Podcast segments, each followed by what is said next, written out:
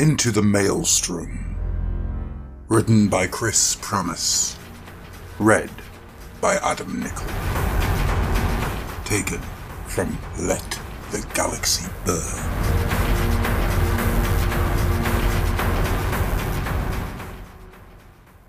Wake up, Corsair.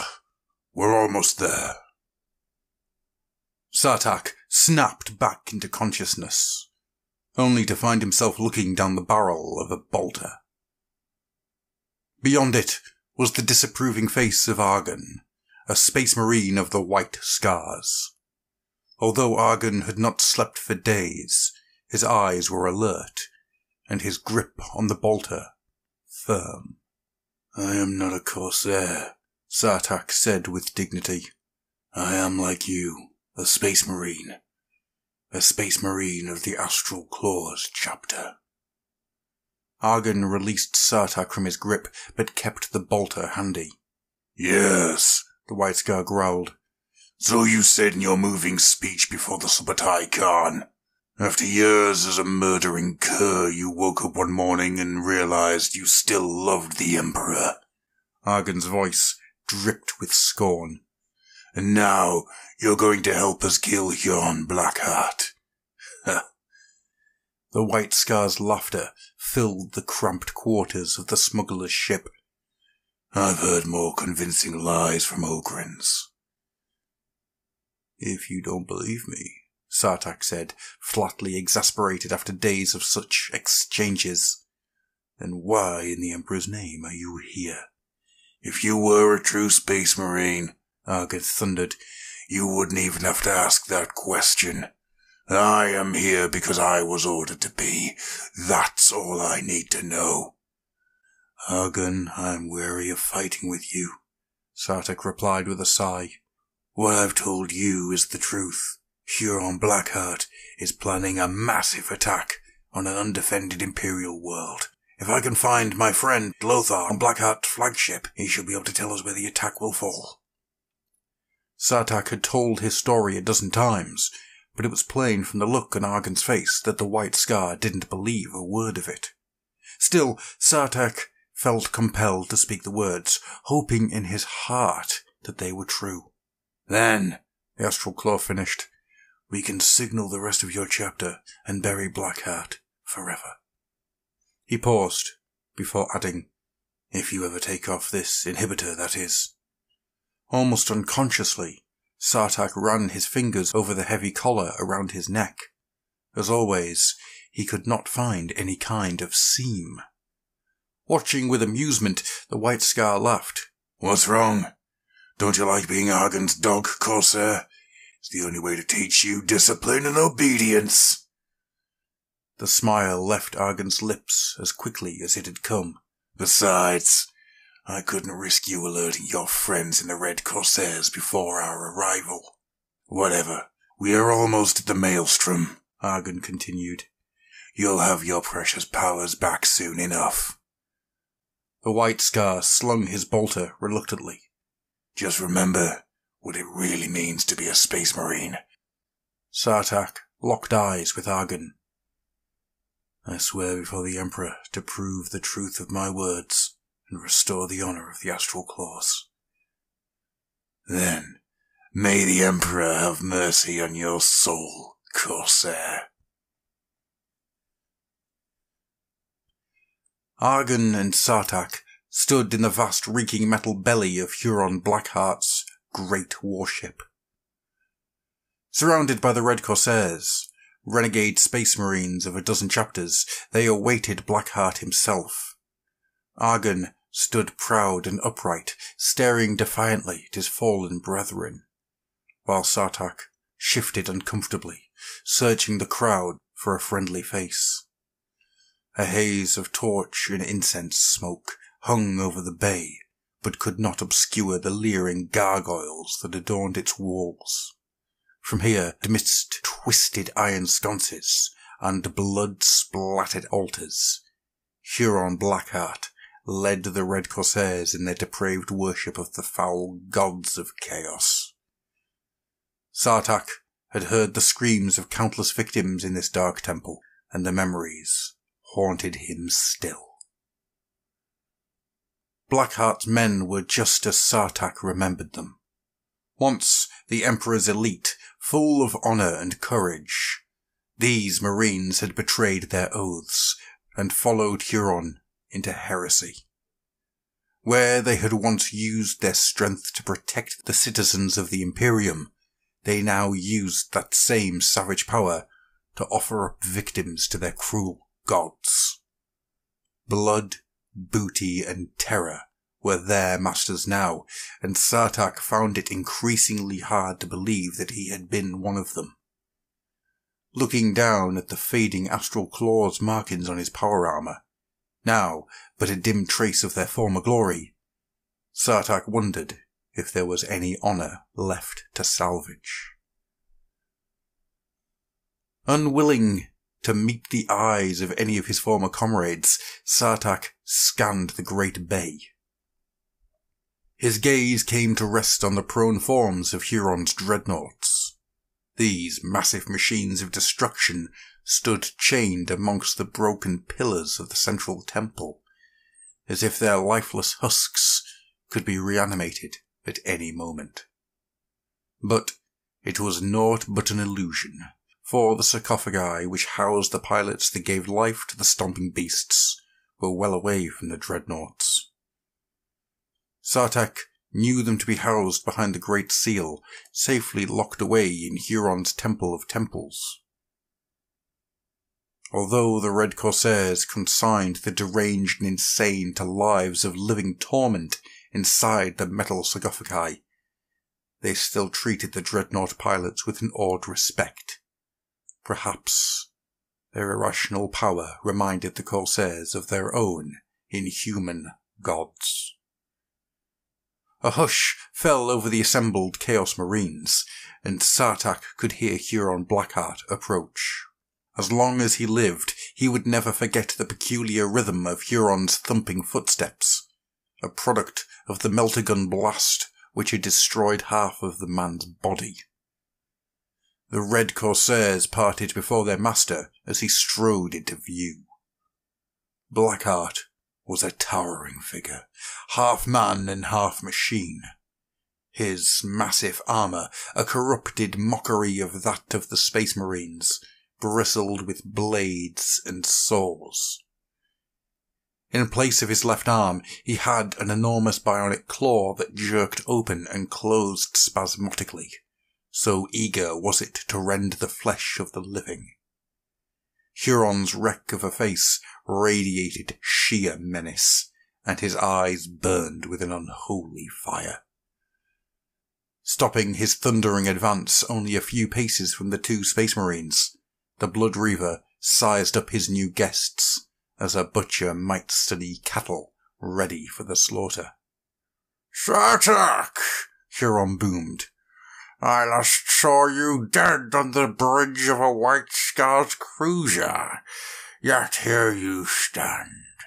Tell me, how are you alive? Great tyrant, Sartak began. I was but knocked unconscious during that savage fight.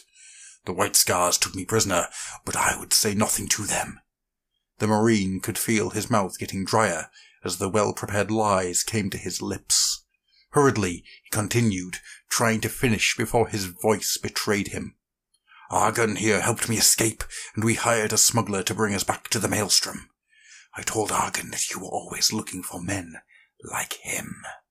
Huron's twisted face betrayed nothing as his gaze swept to the white scar. Sartak felt relieved to be out from his scrutiny. He only hoped the proud White Scar could feign the humility needed to win this tyrant's trust. And you, loyal White Scar, Huron said, you betrayed your comrades to help Sartak escape. Why risk death to help this lowly sorcerer? I care nothing for this wretch, Argon spat defiantly. I used him because I knew he could bring me to you. The White Scar bowed his head ever so slightly, for the first time acknowledging the power of the Blood Reaver. And you, Lord, are the only man who can offer me refuge from the wrath of my gutless brethren.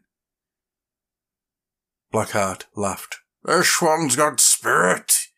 He took two great strides over to Argon and grabbed the White Scar's neck in his wicked claw. As blood trickled ever so slowly down the hungry pincer, the Blood Reaver continued. Tell me, White Scar, what did you do to earn the wrath of your chapter? Argon stood rock still, lest a sudden movement cause the claw to snap shut. Great tyrant, he choked out. I killed my sergeant in battle because he ordered a retreat. Cowards like him deserve only death. Blackheart stood silently for a long moment, the only sound in the room Argon's increasingly labored breathing as the claw squeezed tighter. Then the claw snapped open and the Blood Reaver stepped back. Argon sighed in relief and drew in great gulps of air. Sartak also relaxed. The worst was over. He knew how merciless Huron could be with potential new recruits, but it seemed that Argon passed the test. Huron strode over to Sartak and put his good hand on the Astral Claw's shoulder. Brother, you have done well. You know how few sorcerers I command, and we mourned your loss. Sartak, wary of trickery, could detect no falsehood in the tyrant's words. I want to welcome you back to the Red Corsairs. Blackheart's voice deepened as it continued. But first, you must do something for me. Anything, great tyrant, Sartak exclaimed, nodding his head. Blackheart removed his hand from Sartak's shoulder, unholstered his bolt pistol, and held it out to the astral claw. Kill the White Scar. But, great tyrant, Sartak stammered. He, well, he helped me to escape. She helped you to escape so you would bring him here, Huron said matter-of-factly. He's a White Scar infiltrator, no doubt sent to kill me. Now take this and execute him. The tone of the Blood Reaver brooked no contradiction, not if Sartak wanted to live. The Marine took the pistol and walked slowly over to Argon. He had no love for the uncompromising White Scar, but nor did he want to be his executioner. He raised the pistol and aimed for Argon's temple. At least death would be quick. What are you waiting for? roared the Blood Reaver. Kill him! Kill the traitor! The Red Corsairs howled in unison. Argon looked at the Astral Claw, and Sartak saw no fear in his face. Go ahead, Corsair, Argon said calmly. I always knew you would kill me in the end. Sartak squeezed the trigger twice. The White Scar died without sound or complaint, and fell with an echoing thud to the metal floor of the great bay. Not for the last time. Innocent blood stained the unholy ground of Blackheart's temple. Huron Blackheart himself smiled, and his insane joy was almost as terrible as his anger. Welcome home, Sartak. You've been away too long. Sartak moved quickly along the twisting corridors of Huron's warship. It had been two days since his return, and at last it seemed safe for him to move about freely. The Blood Reaver's small fleet was even now cruising through the maelstrom, heading for an unknown destination. Excitement ran high amongst the Red Corsairs, for Huron Blackheart had promised them booty and blood aplenty.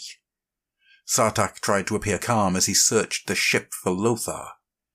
By now, his friend should have discovered where the attack was to fall, for he had won a place amongst Huron's inner circle. But the man had not been in his quarters, nor was he in the galley. Now, Sartak was forced to roam the great ship almost at random, hoping to find his friend before it was too late. The astral claw found himself heading deeper and deeper into the bowels of the labyrinth ship. The corridors stank of stale blood, and he began to see skulls and bones littering the grilled walkway. This was the part of the ship claimed by followers of Khorne, and Sartak usually went out of his way to avoid it. But he must find Lothar, and this was one of the few places he had not searched. Sartak had seen no one for almost an hour, and this only added to his agitation. Something was going on. He could sense it. Then he heard distant howls from up ahead, and his heart sank. As he approached, Sartak could hear the roar of a crowd and the cries of Blood for the Blood God! At last, Sartak emerged into a wide cargo bay and stopped in alarm. All of Huron's Khornate followers were assembled in a circle of crimson and gold, surrounding two combatants. Even above the shrieks of blood, Sartak could hear the distant whir of a chain axe. He knew, with cold certainty, that this was no ordinary combat. Pushing himself through the frenzied warriors, Sartak finally got a view of the combatants, and his worst fears were confirmed. At the center of the circle was Lothar, stripped to the waist and armed with a chainsword. His opponent was Crassus, a renegade ultramarine who was Khorne's chosen champion amongst the Red Corsairs. Dark and wiry, Lothar was an experienced fighter, true enough. But Crassus was a bloody-handed psychopath a full head taller than him, with few equals in hand-to-hand combat. This is not a duel, Sartak thought grimly. This is slaughter. Khorne demand to sacrifice, the berserkers chanted wildly. Blood, blood for Khorne! Lothar, Sartak bellowed and tried to break through the ring of blood-hungry berserkers, but half a dozen held him back. Lothar caught sight of him, but was fully engaged in trying to fend off Crassus. The chain axe of the insane warrior hammered down Lothar's chainsword, driving the weary warrior back with every blow. Sartak could see that Lothar was bleeding from many wounds. Each time he parried, the marine was just a little slower, while Crassus seemed to grow stronger with each blow. As the howls for blood reached a frenzied pitch, Crassus roared and smashed the chainsword from his opponent's hands, and, in the same fluid moment, buried the axe in Lothar's chest. The chewing blades of the chain axe tore through Lothar's flesh, and he screamed in pain as his hot lifeblood gushed all over the crazed berserker.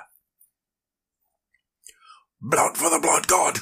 The mob roared, and then bearing Khorne's chosen one aloft, Crassus! Crassus! No! Sartak screamed and ran to where his dying friend lay, forgotten. Lothar lay on his back, his chest a bloody rain. Yet still he lived. Sartak knelt next to him. Give me Lothar, he said. I couldn't find you. I was discovered, Lothar gasped, blood frothing on his lips. The attack. The attack will fall on Raziel.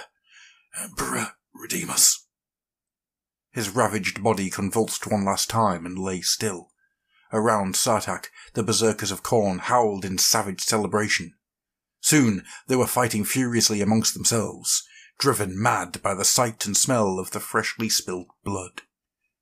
Taking advantage of the mayhem, Sartak slipped back into the welcome darkness.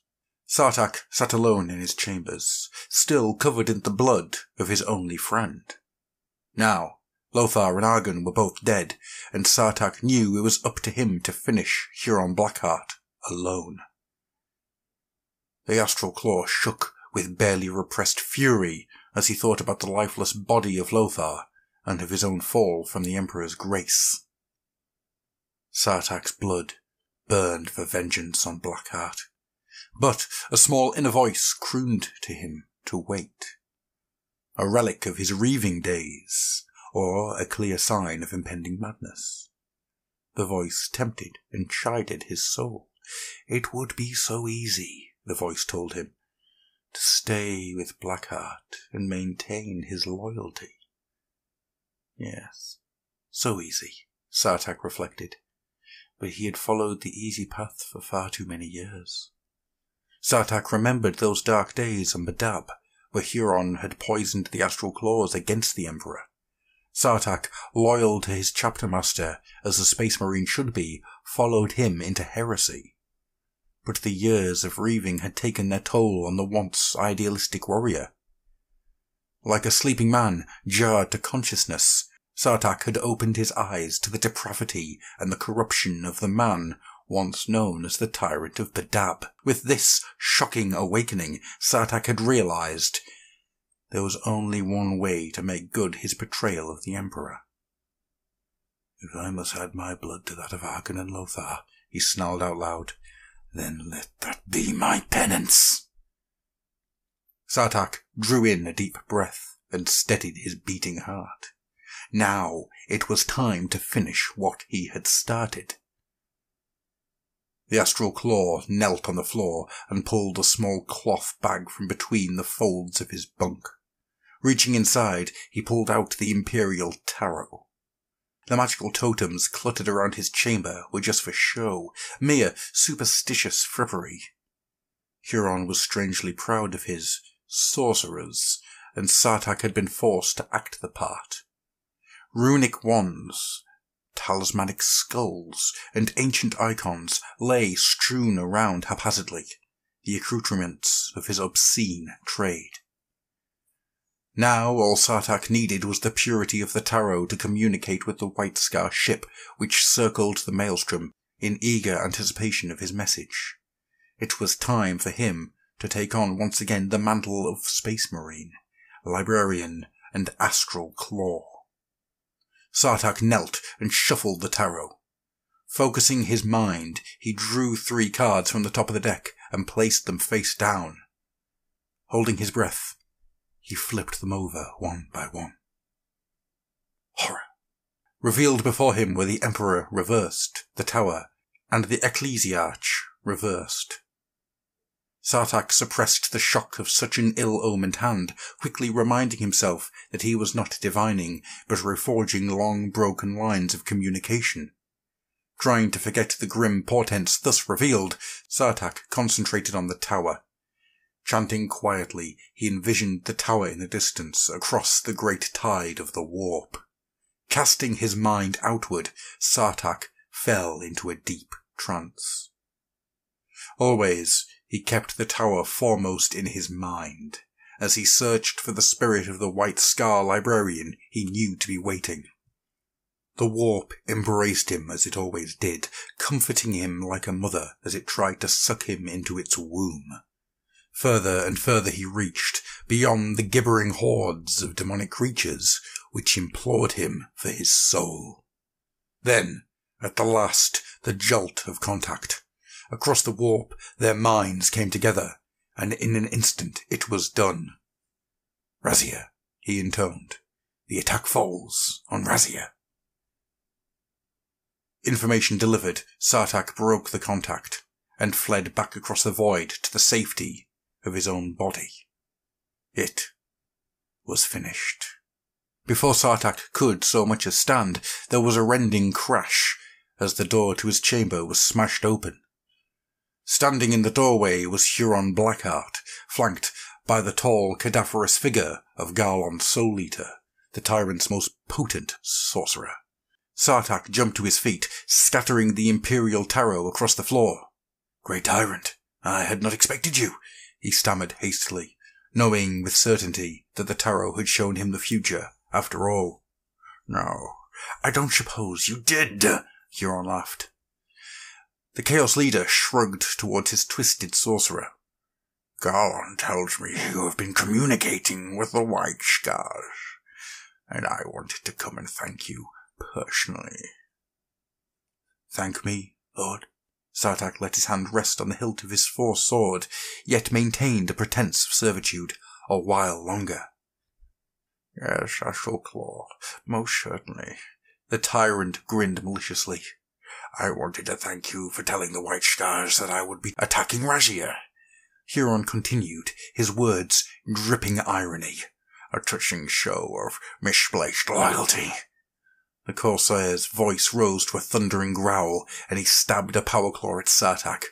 Especially when you consider that I've changed my mind. Changed your mind? Sartak gasped, taken aback. What? Huron waved his hand dismissively. Well, no, why lie? I haven't changed my mind as such. We were never attacking Razia. Sartak began to see the trap which had been set for him, and his grip was firm upon his force sword. You twisted evil. What do you mean? The tyrant laughed wildly at this show of bravado, and beside him Garlon clapped politely in mock applause. We are in fact headed for Santiago. Blackheart paused to let the awful truth sink in. Thanks to you, however, the white stars will be far away when the red corsairs sweep down on that helpless planet. The tyrant grinned again, obviously delighted with the astral claw's expression. Sartak staggered backwards, overwhelmed by the enormity of what he had done. Santiago? But why? he whispered, horrified. There's nothing to steal there. It's an agricultural world of no military significance at all. Garlon rubbed his bony hands together eagerly, his wet tongue licking his thin lips in anticipation of some future pleasure. Ah, but you are mistaken. There's one thing Santiago does have, Huron gloated, clapping Garlon on the back. Santiago has millions upon millions of defenseless citizens. Garlon whinnied in helpless pleasure. The sorcerer's eyes rolled in his head as he silently mouthed the words, and skulls. Huron laughed mockingly. Sartak felt cold fury burning in his soul. The tyrant continued, And what do you think would happen in the warp, my loyal little sorcerer, were I offer up the blood of a billion victims on one night? You butcher, Sartak screamed. I followed you, I trusted you, and you led me straight to hell. In his mind, he commended his soul to the Emperor. He knew what he must do. In the name of all that is holy, it stops here he yelled, dragging his force sword from its scabbard and charging the Blood Reaver, howling in fury. Huron Blackheart met Sartak's charge with a cry of delight, parrying the force sword with his great metal claw. The sword, pulsing with psychic energy, sparked and shrieked as it strove to tear the claw asunder. But the forbidden technology powering the tyrant's claw proved too strong, and after moments of straining his sinew and muscle, Sartak was forced to pull his sword away. Backing up as far as he could in the cramped confines of the chamber, Sartak quickly uttered a calming prayer before focusing his mind and unleashing a psychic blast at Blackheart's diseased consciousness. The energy of righteousness roared within him, and the bolt flew clear and true. But Garlon's Soul Eater soaked in the black energies of chaos, deflected the blow with a casual flick of a skeletally thin wrist, while all the time cackling with perverse pleasure. There'll be none of that, Sartak. His voice oozed mockingly into the Marine's mind. Goodbye, our lovely traitor. The Blood Reaver closed on Sartak, even as Garlon's twisted laughter echoed inside his skull. There was no more time for psychic trickery. As the tyrant attacked with all the power at his disposal, it was all the astral claw could do to parry the whirring power axe and merciless claws. Sartak held his force sword in both hands, trying to keep Huron at bay with great sweeps of the deadly blade. Huron would not be denied blood with a scream of rage and bitter satisfaction, the tyrant slammed Sartak's blade over the wall and pinned it there with his axe. The sword was motionless for just a few seconds as Sartak tried in vain to wrench the glittering weapon free, but that was enough time for Blackheart to close his great claw over Sartak's exposed wrists. With a wicked grin, the Blood Reaver snapped the claw shut with a sickening crunch. Howling in pain, Sartak fell to his knees, staring in horror at the bleeding stumps. Huron stood over Sartak, looking with disdain at the wretch at his feet. Should like to die now, wouldn't you, last of the Astral Claws? Sartak would not answer. He watched his lifeblood slowly pump away, knowing that he had failed utterly. Blackheart walked around Sartak's prone form, crushing the tarot cards that still lay on the floor. But a hero's death is not for you, he taunted, as he brought his leering face close to Sartak's bloody countenance. Sartak groaned aloud, but he could not bring himself to meet the tyrant's gaze. No, there will be no redemption for you, Sartak.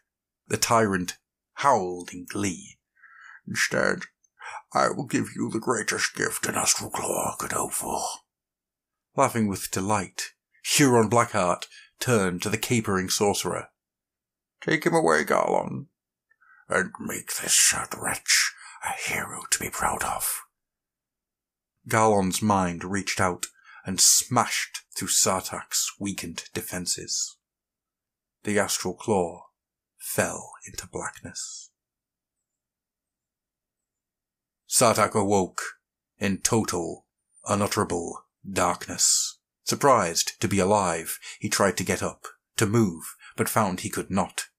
Straining his limbs, he slowly realized that needles invaded his body, and unknown wires were entwined around his limbs. Some kind of mask was clamped to his face. Sartak tried to talk, but he choked on the array of tubes that had been rammed down his throat. In panic, he tried to cast his mind into the warp, but found that his powers had been suppressed. After what felt like long, desperate hours of thrashing blindly in the darkness, Sartak lay in the blackness and waited. Huron would come to taunt him soon enough. Sartak waited and waited, cut off from feeling and perhaps time itself. How long have I been here? he wondered. How long have I been so? Hours? Days? Time had lost its meaning. Still, Huron did not come. What have you done to me? The panicked librarian screamed silently. Have I been jettisoned into the emptiness of space in an escape capsule? Will I fall forever through the void? How would that make me a hero? His mind cast about, trying to find an answer, but to no avail. Nothing made any sense at all. In a flash of realization, it all became clear. Sartak remembered his one walk beyond the Great Seal. He remembered seeing the maddened members of the Red Corsairs encased forever in coffins of adamantium, sealed up in the Great Temple until battle called. Sartak knew beyond doubt that the life support systems of a dreadnought could keep a man alive indefinitely. But what if the sarcophagus was never to be hooked into a dreadnought? What if a man was locked inside and left to rot for all eternity? What then? Sartak tried desperately to think of another possible explanation for his plight, but the logic was cold and inescapable. The epiphany of horror crashed into his consciousness with unstoppable power. He could not even scream, as sanity fled. In the frigid darkness of the maelstrom, the fleet of Huron Blackheart tore through space, destined for doomed Santiago.